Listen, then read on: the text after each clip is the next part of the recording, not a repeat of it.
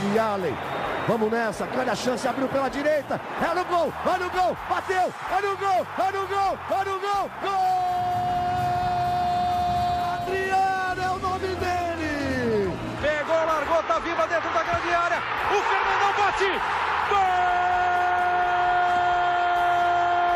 Faz o gol, garoto. Faz o gol, faz o gol, faz o gol, faz o gol. É no gol, é no gol, é no gol. É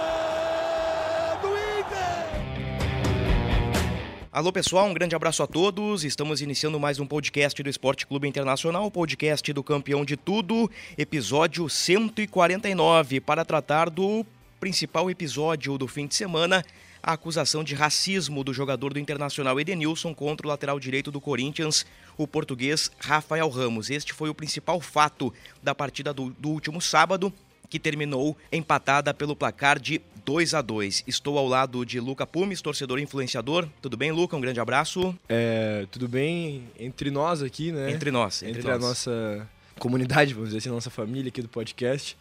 É, mas, lamentavelmente, mais um episódio de racismo que a gente tem a obrigação é, de pautar aqui no, no GE Inter e agradeço pelo espaço porque é sempre muito importante poder é, citar um pouco do que é a vivência de uma pessoa preta quando as- essas coisas acontecem. E esse vai ser o norte do nosso debate e, e das informações deste podcast. Tudo bem, Tomás? Boa tarde, boa noite, bom dia. Um grande abraço para ti. Grande abraço, Bruno. Um abração, Luca. Um abração, João. É, vamos tratar sobre esse tema, né? Que é bem triste de falar. Bom, vamos lá então. Eu estive no último sábado no estádio Beira Rio, acompanhando pelo site Globoesporte.com, acompanhando na condição de setorista do Inter. Dentro de campo, um belo jogo de futebol, empate por 2 a 2 um primeiro tempo muito bom do Inter, um segundo tempo não tão bom assim sob a ótica colorada, mas sob a ótica corintiana, um, um bom segundo tempo dos paulistas. Aos 30 minutos do segundo tempo, o jogo ficou paralisado por cerca de 4, 5 minutos, porque o Edenilson acusou o lateral direito do Corinthians, Rafael Ramos, de injúria racial. Seria um caso de racismo, até das cabines e acho que das arquibancadas. O pessoal não estava entendendo muito bem o que estava acontecendo. Eu liguei o meu celular na Rádio Gaúcha e ali eu entendi o que estava acontecendo. Pela leitura labial, existia um forte indicativo de que o jogador teria usado a expressão, entre aspas, macaco. Então, a partir daquele momento, a gente já começou a entender que seria um caso muito grave. Um minuto depois, curiosamente, o Rafael Ramos foi substituído. O jogo, como eu disse, terminou 2 a 2 O que, que o árbitro relatou na súmula? Eu acho que na ordem cronológica dos fatos a gente recupera bem, pensando no que aconteceu no campo. O Edenilson disse ao árbitro que foi chamado de macaco. O, o- o jogador do Corinthians, o Rafael Ramos, disse ao árbitro que disse a expressão, entre aspas, foda-se caralho. Fecha aspas. Então ficou no campo um discurso de versões. O árbitro não viu, os auxiliares não viram, por conta disso, ele deu prosseguimento ao jogo. Logo que foi terminada a partida, os jogadores do Internacional voltaram para o vestiário, ninguém conversou com a imprensa e na zona mista começou a correria. Eu flagrei dois policiais entrando nos vestiários, dois agentes da Polícia Civil, entre eles o, o delegado, o senhor Carlo Butarelli, o delegado da Polícia Civil, que foi o responsável por averiguar os fatos, por investigar os fatos, e ele estava ao lado de uma outra agente. O Edenilson prestou depoimento em uma sala ah, na região dos vestiários ali do estádio Beira Rio. O pessoal comentou que era a antiga sala do VAR. Hoje o VAR fica em outro local, era a antiga sala do VAR, onde ficam os delegados da Comebol em jogos internacionais. Então, nesta sala aconteceram os depoimentos. O Edenilson foi ouvido, o árbitro Braulio da Silva Machado foi ouvido e o jogador Rafael Ramos também foi ouvido. Existe um bastidor ainda com informações desencontradas a respeito da conversa entre Rafael Ramos e Edenilson. Ah, algumas partes dizem que o jogador do Corinthians foi até o vestiário do Inter, outras dizem que o Edenilson foi até o vestiário do Corinthians. Mas o que acontece é que houve uma conversa entre eles, o Edenilson queria um pedido de desculpas, o Edenilson queria a versão na visão do Edenilson correta dos fatos, o jogador do Corinthians, até o último momento, disse que não proferiu tais palavras já anunciadas aqui na leitura da súmula da partida. O dirigente do Corinthians, Roberto de Andrade, ex-presidente do clube, que está na condição de diretor de futebol, disse que, aspas, aparentemente ficou tudo resolvido, fecha aspas, e que as palavras teriam sido, entre aspas, mano caralho, fecha aspas. Depois tivemos o pronunciamento do senhor vice de futebol do Inter, Emílio Papaleuzinho. Tivemos as manifestações dos jogadores Daniel e Moisés na zona mista. Tivemos a manifestação do presidente do Internacional, Alessandro Barcelos, que nós vamos acompanhar daqui a pouco. Tivemos no fim do episódio o jogador Rafael Ramos se pronunciando. Tivemos também a entrevista do delegado que conduziu as investigações. Então, nós vamos começar a ouvir os personagens antes de opinar sobre o assunto, porque é importante contextualizar tudo o que aconteceu no estádio Beira Rio. Se eu estiver esquecendo de algum detalhe importante, por favor, vocês uh, uh, me corrijam ou, ou complementem as informações. Não, Bruno, só para completar, né, que ainda no campo o Jô foi o designado pela assessoria do Corinthians a falar, né? E o Jô diz que uh, o Rafael falou uma palavra em português que nem ele tinha entendido, né? Uhum. Então, que seria uma, mais uma, uma terceira versão. Isso. Essas Tem... versões desencontradas deixam claramente a, a gente prestando atenção é, que parece muito mais uma desculpa uhum. é, e que, que, se está buscando a melhor versão da desculpa, só que uma vez a, a palavra é dita né, no, nos canhões que são os microfones da, da televisão, a gente está esperto. Isso aí é bizarro. Então tem a versão do Jô, tem a versão do Roberto de Andrade, tem a versão do jogador do Corinthians e tem a versão do Edenilson. Então são são quatro versões, né? No fim das contas, o jogador foi autuado, ele foi preso e foi liberado mediante fiança de 10 mil reais. Inclusive, está liberado para viajar com o Corinthians para a Argentina para o compromisso da Copa Libertadores da América, mas as investigações seguem e daqui a pouco nós vamos trazer um fato novo. Antes, vamos recuperar a nota do Edenilson. Ele colocou o seguinte nas redes sociais, abre aspas. Boa noite, pessoal. Passando aqui para me pronunciar. Eu sei o que ouvi. Realmente eu não reagi provavelmente da forma que deveria, pois foi a primeira vez que isso aconteceu comigo e me incomoda o fato de ficar chamando atenção de outra forma que não seja jogando futebol. Entre parênteses, quem me conhece sabe, fecha parênteses. Ser xingado pelo tom da minha pele minha reação foi a de não paralisar a partida, pois o jogo estava bom e ao mesmo tempo eu não queria que tomasse a proporção que tomou. Justamente por nunca ter passado por isso. Eu procurei o atleta para que ele assumisse e me pedisse desculpas, afinal todos erramos e temos direito de admitir no meu modo de ver as coisas. Mas o mesmo continuou a dizer que eu havia entendido errado. Eu não entendi errado. O procurei pelo respeito que tenho por alguns integrantes do Corinthians e para que ele pudesse ter uma chance de se redimir, pois, independente da nossa cor, o caráter sempre falará mais alto. Enfim, peço desculpas por não estar preparado para reagir a algo deste tipo. Fecha aspas. Foi a nota do Edenilson nas redes sociais ele não quis conceder entrevista coletiva, ele não quis conversar com a imprensa, ele, ele não fez um pronunciamento logo após a partida, ele prestou depoimento e voltou para casa, segundo informação do assessor do atleta, o jornalista Guilherme Chaves. O jogador do Corinthians, por outro lado, se manifestou, depois inclusive da entrevista coletiva do delegado, o Rafael Ramos falou e o João Vitor Teixeira vai colocar para a gente agora a manifestação, a breve manifestação do jogador português. Boa noite a todos. Eu estou aqui de consciência e, e cabeça limpa para, para explicar aquilo que aconteceu. Foi, pura, foi puramente um, um mal-entendido entre mim e o Ednilson. Já, já, inclusive no fim do jogo, eu fui, fui ter com ele e nós uh, tivemos uma conversa tranquila em que eu lhe expliquei aquilo que tinha acontecido, ele explicou o que realmente ele tinha entendido, que não é a verdade. Eu expliquei a verdade eh, daquilo que eu tinha dito e foi, foi isso que aconteceu. Tivemos uma conversa tranquila. Ele, eh, ele ainda mostrou um pouco o receio de passar por mentiroso e aí eu expliquei para ele que ele não é um mentiroso, apenas entendeu as palavras erradas, entendeu errado aquilo que eu falei e foi isso, apertámos a mão, eu desejei-lhe boa sorte e foi isso que aconteceu hoje. Rafael Ramos, jogador do Corinthians, temos a versão do Edenilson, a versão do jogador. Eu acho importante colocar o áudio, né, de da pessoa uh, mais importante do clube, neste caso, o, o, presidente Alessandro Barcelos, falando sobre o assunto. Vamos ouvir o mandatário do Inter. Eu quero aqui mais uma vez manifestar repúdio do Internacional a a esse ato é, relatado pelo nosso atleta, um atleta exemplar, é, um atleta que tem família, que tem filhos, e é inadmissível que a gente, em 2022, ainda tenha episódios como esse. É, isso comove todos nós, e a gente sabe que Corinthians é um clube que tem uma história contra esse tipo de preconceito, de discriminação. E sabemos que também do lado de lá não coadunam com isso. E eu acho que é hora dos clubes terem essa postura.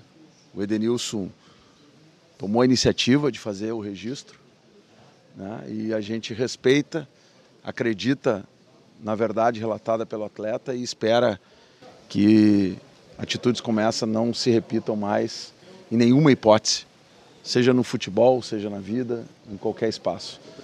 Muito bem. Ouvimos o, o presidente do Internacional, Alessandro Barcelos. A gente fez aqui um, um resumão, né? Uh, foram vários acontecimentos, foram vários fatos, tem várias informações de, de bastidor, mas eu acho que é isso, né, Tomás? O, o, o resumão uh, do, do, principal episódio que ocorreu no estádio Beira Rio no último sábado. Então, a partir dessas informações, a partir deste resumão, a partir destes relatos, eu quero te ouvir, Luca Pume, sobre o assunto. Uh, bom, a gente vê um bocado de relatos e de pessoas na internet é, colocando em xeque o relato do Edenilson e acho que isso resume bem o que é, é ser preto ou ser vítima de alguma coisa uh, no Brasil hoje o relato da vítima nunca basta. Acho que o Edenilson é, foi. Ele, ele não pode se culpar pela maneira com que ele reagiu, porque a gente nunca está preparado para lidar com essas coisas. Ah, teve gente que disse, ah, 30 e poucos anos e nunca sofreu racismo, como assim? Não, o que ele quis dizer é que nessa situação, no futebol, onde muita coisa é naturalizada, nesse ponto onde, é, nesse ponto no qual é, a, a provocação vira de fato ofensa, nunca tinha acontecido com ele. Acho que é, os jogadores de futebol, no meio que eles vivem, eles têm uma tolerância diferente do que a gente tem para várias coisas e para várias brincadeiras ou coisas do tipo, e isso não é brincadeira de maneira nenhuma.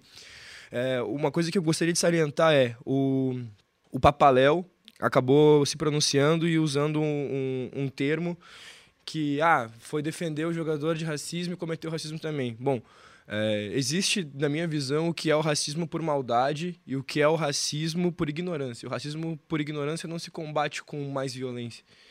É, eu, eu, não julgo, eu não julgaria o Edenilson se ele é, reagisse com violência ao ser chamado de macaco, mas eu julgaria qualquer pessoa que agisse com violência quando alguém usasse uma expressão de teor racismo.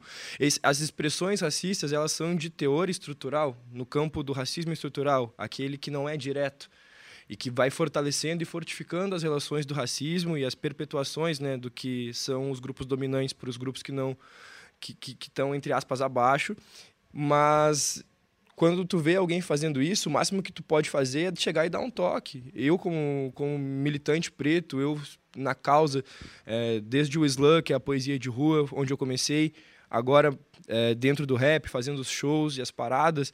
É, eu acho que, como agente de transformação, o meu papel é conversar com as pessoas e tentar trazê-las para o meu lado.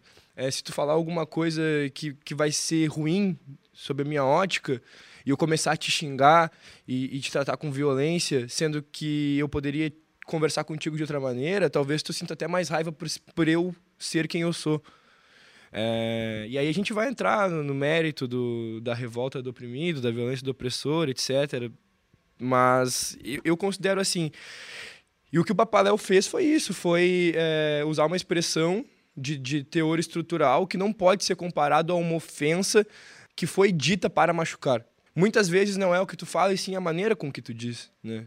Acho que Hoje não cabe mais. É, eu vejo sempre quando eu tô jogando futebol com, com amigos, é, sempre vem alguém, ah, e aí, negão, não sei o que, negão. Vários caras eu vejo já dizendo, não, cara, eu tenho nome, meu nome é tal, blá, blá, blá. O cara conversa ali uma, duas vezes, o cara continua, já dá um estresse. Isso é uma coisa. Agora, o cara te olhar, olhar no teu olho e te falar uma coisa para te machucar, tu sabe que é por maldade, não por ignorância. Porque o, o que é por ignorância, tu sabe que no campo do diálogo tu consegue resolver. O que é por maldade não se resolve assim.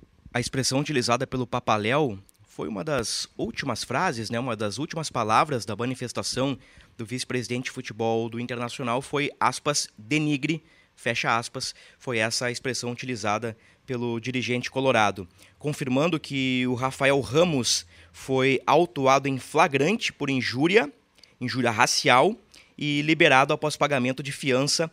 O, o, Corinthians, né? Provavelmente o Corinthians conseguiu dinheiro para o jogador e pagou 10 mil reais em espécie. O jogador nega, como nós ouvimos, e disse que foi apenas um mal entendido. Antes da manifestação do Tomás, eu quero trazer mais um fato que foi uma notícia da Rádio Gaúcha na segunda-feira, dois dias após o, o acontecimento. O perito Roberto Mesaniela concedeu entrevista ao programa Timeline, que é apresentado pelo jornalista Luciano Potter, que inclusive já participou deste podcast, e pela jornalista Kelly Matos. Ele é um especialista em leitura labial e não tem dúvida de que o lateral Rafael Ramos usou a palavra macaco.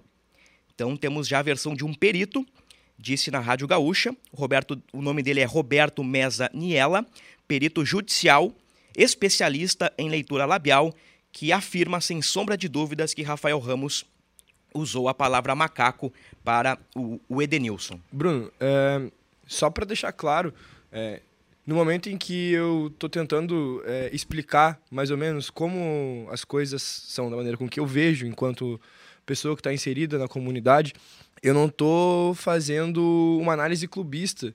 Se o Papaléu tivesse. E aí não cabe a mim, não caberia a mim falar que o Papaléu é certo ou errado, ou que ele fez por mal ou que ele não fez por mal, por ele ser do Inter ou não. É, se ele fizesse alguma coisa que me ofendesse, eu acho que hoje eu estaria muito mais revoltado do que qualquer outra coisa, porque se alguém de dentro do Inter, é, o, sendo o Inter ou clube do povo, fizesse alguma coisa por maldade, a gente teria que ser cobrança do início a, do início da, do, do, momento da manifestação até essa pessoa ser desligada do clube, o que eu não acho que é o caso. É, então existe essa separação. Muita gente fala, ah, o Edenilson quis parar o jogo, o Edenilson estava com medo da partida, o Edenilson viu que o Corinthians estava melhor, ah, o Edenilson tá querendo chamar atenção. Cara, a paz de espírito que o cara perde tendo que passar por uma situação dessas é muito maior do que qualquer coisa, nada compensa. Tanto que ele é um jogador que não é marcado por isso. Ele, ele inclusive, ele sempre é, esteve ao lado de, de, de vários companheiros é, em muitas brincadeiras e coisas do tipo. Não é o feitio do Edenilson se ofender com coisas bobas. E ele tem certeza do que ele ouviu, se ele garante que ele tem certeza do que ele ouviu, cabe a mim acreditar no relato dele. Porque a posição frágil que se encontra uma pessoa que acusa outra de qualquer outro crime, ninguém quer se sentir frágil, ninguém quer estar nesse, né, nesse pedestal que o Denilson está hoje, que não é nenhum um pedestal de admiração, é um pedestal que, de um lado, é, as pessoas estão jogando, jogando apoio, não, né? dando apoio, e outras jogando um hate absurdo. Acho que é, é de, uma, de uma fraqueza mental pensar que qualquer pessoa faria isso para chamar atenção. Se colocar no lugar do cara que está num, num momento tão fragilizado assim, não é tão difícil, gente.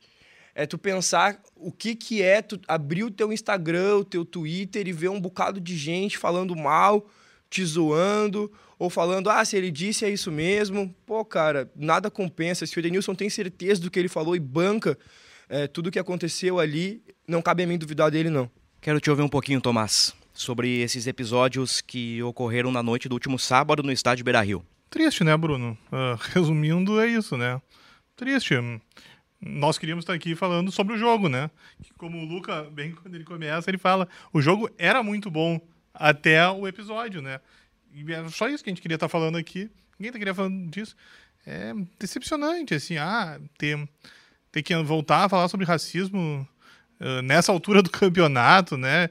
Isso nem podia estar em pauta. Acho que foi. Agora me desculpe, eu acho que foi o Luca que falou no começo ali que uh, o Edenilson disse que ele nunca tinha passado por isso. Mas na verdade o Edenilson nunca tem que passar por isso, né? Eu acho que tem a frase assim, não, ele não tem que passar, seria com 5, 10 ou 218 anos, né? Então, tipo, é um episódio muito chato. O Rafael Ramos alega que o Edenilson ouviu, se equivocou, ouviu errado por pela língua, até o, o Vitor Pereira, durante a coletiva, fala, né? Eu, eu, eu, eu imaginava que o português de Portugal e o português do Brasil eram iguais, mas agora eu vejo que há termos diferentes, ele cita isso, né? Mas, tipo, ah, é um assunto tão complicado de falar, tão triste, que acho que todo mundo fica meio de mãos atadas, né? E, bom, aí o Edenilson se expôs, que o Luca até falou, ah, mas o Edenilson ia querer parar o jogo. O Edenilson já participou de várias derrotas do Inter e nunca criou um episódio para parar o jogo. Ele seguiu tentando ajudar o Inter a reverter o resultado. Ou seja, não tem nada a ver com isso, né? Ele, ele sentiu um negócio que ele não queria. E aí, aí logo depois, o D'Alessandro e o Tyson vão para as redes sociais declarar o apoio para ele depois que ele solta essa nota. Mas é então isso, é decepcionante, não tem muito que. Não só ele participou de, de, de vários momentos é, difíceis né, do Inter, derrotas, mas nem era o caso de ser um, uma. Sei lá, não era, vamos supor, um jogo de extrema importância. O Inter também podia vencer a partida ainda, ninguém, cara. É, é, é tão inconsistente pensar que alguém ia parar o jogo simplesmente porque tá difícil e usar isso, é, chegar sobre esse guarda-chuva, né, desse argumento, tipo, o cara me chamou de macaco, ninguém inventaria isso, cara, ninguém inventaria isso. Na TV, logo depois do lance, na confusão ali no bolinho, pela leitura labial, pelo menos eu interpretei dessa forma, né, não sou perito no assunto, o, o Edenilson teria dito pro Rafael Ramos, seja homem, seja homem, tipo assim, cara, tu falou, mata no peito aí, admite aí, seja homem. E, e a reação do Cássio também chama atenção. O, o, Cássio, eu não entendi muito bem o que o Cássio falou, mas ele, ele meio que tá. O que, que aconteceu? Alguém fala alguma coisa pro Cássio, ele vira pro Rafael Ramos e abre os braços e lamenta. Pô, cara, tipo, pô, assim não, cara. O que, que é isso? Aí chega o Vitão ali no meio da confusão também. Dá começa um empurrão um... ali no. É. Fica bem magoado, porque o Vitão tem uma conversa com o Edenilson, né? E daí empurra o Rafael Ramos, né? O William vai falar com, com o Edenilson Uh, o Jô fala com o Edenilson, e se eu não me engano, o Renato Augusto. E acho que o Gil também estão juntos. O Gil eu não lembro, mas o Renato Augusto tá também, né? Porque eles querem ouvir o que, que o Edenilson sentiu, o que, que o Edenilson ouviu, né? Pra entender o que tá passando, né? E até o, nesse momento que o Rafael Ramos sai, que é um pouco depois, o William sai abraçado nele também querendo entender o que estava acontecendo no momento. Acho que a gente trouxe todos os fatos aqui, né? Trouxemos todas as informações, a versão do jogador do Inter, a versão do jogador do Corinthians, o fato de que o jogador foi autuado em flagrante e, e, só foi liberado porque o Corinthians pagou os 10 mil reais em espécie. O, o delegado Carlo Butarelli uh, admitiu uh, durante a entrevista coletiva que se o jogador não pagasse a fiança, ele podia passar a noite no presídio. Então o jogador foi preso, né? Uh, não na frente de todos, com algemas, naquele sentido de, de ser preso, mas ele foi autuado em, em flagrante, isso foi dito pelo e admitido pelo, pelo delegado. Agora, as investigações estão em andamento, né? Não é uma investigação fácil, deve demorar ainda alguns dias, mas como eu trouxe o relato aqui do, do perito uh, em leitura labial, que deu entrevista à Rádio Gaúcha, segundo ele, o jogador do Corinthians realmente usou a expressão, entre aspas, macaco, para ofender o, o jogador do Internacional, Edenilson. Mais alguma coisa, Luca? Tu queria dizer sobre o assunto, mais um acontecimento, mais um episódio? Não, só fica aí a, o meu profundo pesar em relação a isso. Desejar forças ao Edenilson, eu acho que é importante. É, mesmo que é, um dia ele possa ouvir ou ele possa nunca ouvir o que a gente está falando aqui agora. É, desejar força para ele é, e, e, desejar essa força ao Edenilson significa desejar é, profundamente que essas coisas mudem que todas as pessoas que passam por isso diariamente, porque é uma coisa cotidiana no país que a gente vive e infelizmente em outros lugares do mundo também, desejar força para elas, porque só assim a gente vai modificando as coisas e real a gente ganha em campo, né? A gente ganha em campo fazendo, não buscando polêmica, é uma coisa que é, muitos dos autores pretos falam nos últimos tempos, é, a gente a gente ganha em campo, a gente ganha fazendo é, o nosso nome, demonstrando o nosso talento e não buscando polêmica, só que tem momentos em que não é questão de chamar atenção, é questão de buscar justiça e o Edenilson fez isso. O Edenilson tem que buscar até o final o direito dele. A gente sabe que quando a gente está tratando de jogadores de futebol, é um ambiente onde todo mundo tem muito, principalmente quando a gente está falando de jogador da, da Série A, são jogadores que têm bastante dinheiro é, e a gente sabe como o dinheiro interfere socialmente, na, socialmente no, em tudo que a gente vive e chega a ser irrisório. É, por exemplo, uma pessoa que ganha, sei lá, 200, 300 mil reais tem que pagar uma multa de 10 mil. Porque, por exemplo, vamos supor, sou eu, ah, eu ganho 3 mil reais por mês. Pô, cara, são três meses do meu salário mais mil do, do, do mês seguinte. Pô, comprometi minha renda pra caramba. Porque como que eu vou, não vou pensar que o dinheiro não inibe as pessoas de cometer alguns crimes, muitas vezes, como calúnia, difamação ou injúria? Aí o cara ganha 200, 300 mil, pô, o mínimo que eu, o mínimo que eu pensava é que, potencialmente, né, pelo dinheiro que ele ganha, que ele pagasse muito mais. E não precisava ser para a justiça, poderia ser para alguma entidade, para organizações de caridade, instituições, né? Qualquer coisa do tipo. Porque os caras ganham 200, 300 mil por mês, 10 mil reais para ele é dinheiro de, de, de, pinga, é troco. Então o cara não sente, não vai sentir acontecer. A, a parada, provavelmente, se não ficar bem claro em relação ao inquérito, vai terminar por aí vai dizer, ah, ele pagou a multa, pagou a fiança, é isso aí, seguiu a vida e nada aconteceu mais uma vez. E qual é o exemplo que a gente dá para todo mundo que gosta do futebol, que acompanha o espetáculo e considera os caras que estão ali, os 11 que estão ali, heróis? Porque se a gente vai, se a gente lota um estádio, bota 50, 40, é, às vezes 60 mil pessoas no estádio para ver, é porque a gente está ali enaltecendo quem está lá embaixo, quem está no campo. A gente está ali porque a gente admira quem está ali. E se quem a gente admira tem esse tipo de postura, tá tudo muito errado. Deixar aqui o nosso abraço, né, do, do podcast para o Edenilson. A gente volta e meia fala nele, né, porque o Edenilson é um, é um protagonista da, do Internacional, um dos principais jogadores. Nós uh, geralmente avaliamos a condição do jogador Edenilson, né. Ah, o Edenilson jogou bem, ah, o Edenilson jogou mal, mas é o jogador Edenilson. Estamos aqui para criticar, elogiar, analisar o jogador Edenilson. Então a gente abre aqui esse momento para mandar um abraço para o jogador e para o humano Edenilson, para o ser humano Edenilson, para o homem Edenilson. E desejar toda a força do mundo para ele. Talvez uh, essa mensagem nem chegue até o Edenilson. Uh, é, é, um grãozinho de areia, mas pode ter certeza, cara, que, que a gente está contigo e estamos na luta aí contra qualquer tipo de preconceito. Pessoal, rapidinho, temos aí um ou dois minutinhos, uma pincelada sobre o jogo. Tomás, foi um belo jogo de futebol no último sábado no Beira-Rio, né? Exatamente. É, na bola, né, Bruno? Na bola, na bola agora. Então, o jogo era muito bom, né? O Inter teve um primeiro tempo muito bom. Eu entendo que foi o melhor momento com o Mano aquele primeiro tempo do Inter, né? Acho que o Inter foi muito bem. No segundo tempo, acho que o Inter uh, caiu o ritmo, né? O, o Corinthians cresceu Acho que o William estava muito bem em campo, né? Acho que o William começou a levou o Corinthians, botou o Corinthians em outro patamar e o Corinthians era tava melhor, podia até virar o jogo ali no momento, mas aconteceu o episódio e aí acabou o jogo quando voltou. Teve mais jogo, né? Acho que diminuiu muito o ritmo. E é ver como o Inter, né, aglutina força agora para ver como vai ser terça-feira. Achei que o placar foi justo, o jogo foi muito bom. Primeiro tempo, não digo de luxo do Inter, porque a equipe cometeu alguns errinhos defensivos, tomou um gol de bola parada. Na verdade, um gol de sequência de bola parada, né? Não foi diretamente de bola parada.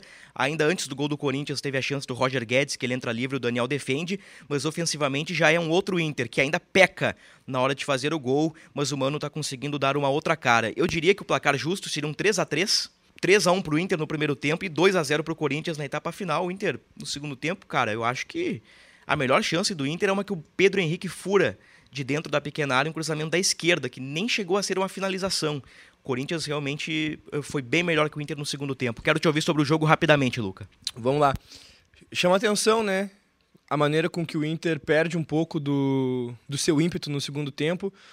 Talvez seja questão física, talvez seja falta de entrosamento, eu acredito que esse, que esse grupo que o Inter tem agora é um grupo a se manter. Eu acredito que é um grupo que, quando ficar bem entrosado, vai conseguir demonstrar um, um, futebol que, que vai nos agradar um pouco mais, mas já é muito acima do que a gente tinha com o Alexander Medina e eu faço questão de, de salientar isso.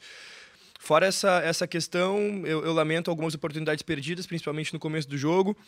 A gente poderia ter, ter usado o segundo tempo um pouco mais para segurar né, a, a partida e a gente acabou dando muito espaço para o Corinthians e isso não tinha como terminar de outro jeito. O Corinthians estava em cima, teve aquele outro gol que é, não valeu é, na, na, cobrança de falta e o cabeceio do, do zagueiro Gil, eu acredito.